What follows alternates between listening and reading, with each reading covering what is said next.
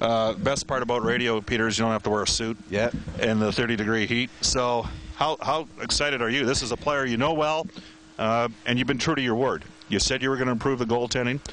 You got Talbot. You said you were going to change the complexion, of the makeup of the Oilers forwards, and this player.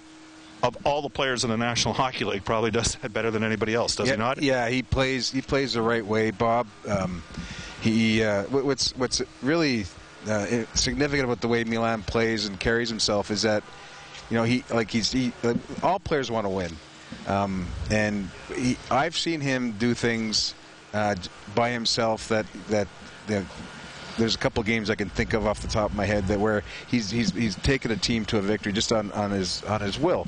Now he's not the most talented player in the NHL, um, but he's got skill and he's got talent. He can score goals, and uh, he plays hard. Um, he, you know, he's just uh, he's an impactful player, is what he is, and he's impactful in the right way for us. There's a compatibility there. And uh, I'm ex- really, as you can tell, I'm really excited about it. I, uh, I'm not a fan of overspending for dimensionless players. Okay, so for Yep, third and yep. fourth winger uh, liners that you know maybe they can kill penalties or block shots, but they don't have other dimensions. Uh, you know, role defenseman. I don't believe in overspending that, I, and I am a little old school. And I still think that is a part of hockey. I know the the new line thinkers, the analytics types. No, no, no, you don't need. I call BS on that. And when you when you have Connor McDavid, when you come in an organization and take the job as GM, knowing you get a draft Connor, Wayne Gretzky always had, you know, he always had a little bit of muscle around him, guys to help protect him. You now have that. I mean, you got these three great young centers, and I know it's not 19, you know, it's not the new Westminster Bruins in the late 70s or the Flyers in the late 70s, but it's still part of the game, isn't it? There's still a little. Well, of well, it's a physical game, Yeah. right? So there's there's uh, i i- while fighting is uh, is is slowly disappearing from the game, it's a physical game. It's a game of aggression. It's a game of intimidation, and and we have skilled players, and and we have other players that have skill that play a physical game, and I think that's important. It's important for a couple of reasons. It gives the guys some space to operate.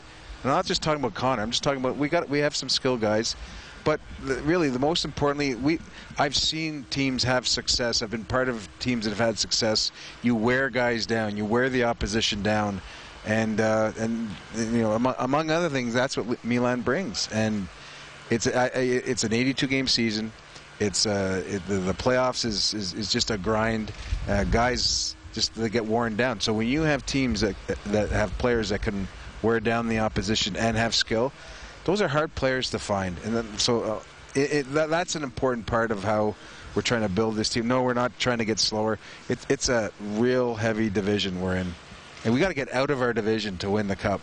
So we have to we have to combat the teams that are in our division. Peter, at any point, and you know, by all reports, the meetings went very well, and there was lots of different people that impacted Milan coming here.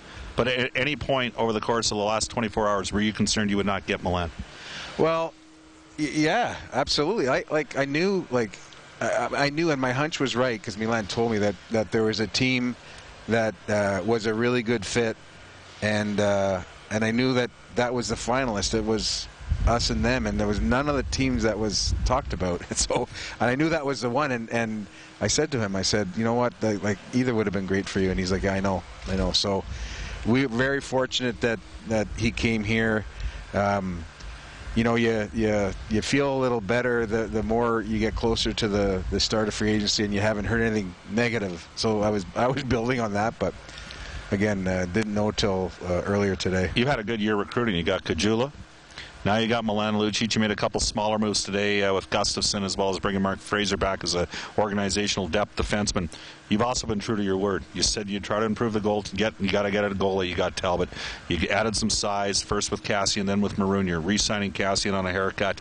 You got Anaheim to eat part of Maroon's salary. Now you have Milan. You talked the other day about defense.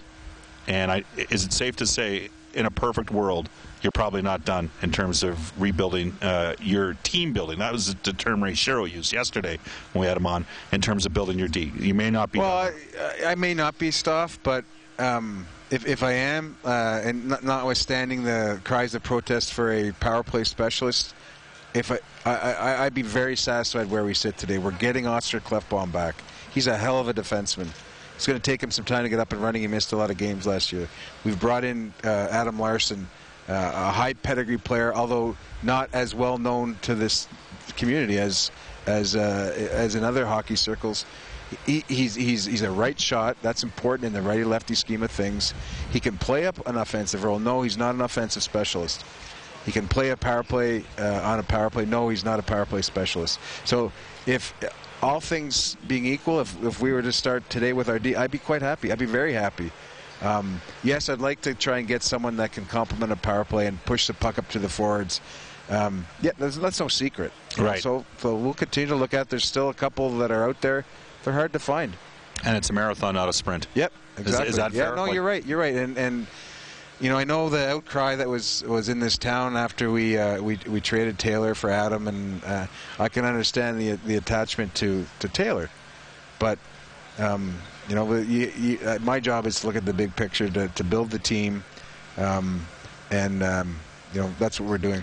All right, one final one for you. Speaking of team building, Ray Shero said yesterday on our show, he said it was a more difficult trade for him to make, getting Taylor, because he didn't have a replacement for Adam Larsson, as opposed to you, given the fact that you had, you know, you got you won Puljujärvi in the in the draft. Like you got a guy that can step in and likely play right away. You got Eberle on the wing. Now, you you know, you didn't have Milan yet, but you had other guys, including the three centers down the middle. Well, he was right, Bob. Like like that was the biggest kind of sticking point, and uh, we were in on other things, and and I, I felt that this was the best fit for the time, for the supply of, of D that were out there, and and that was a sticking point because he's right. How, how does he replace that guy? And, and Ray, Ray will find a way to replace that guy. He's had a lot of success in this league, and uh, but that was that was a, a big topic of conversation when we talked about this deal.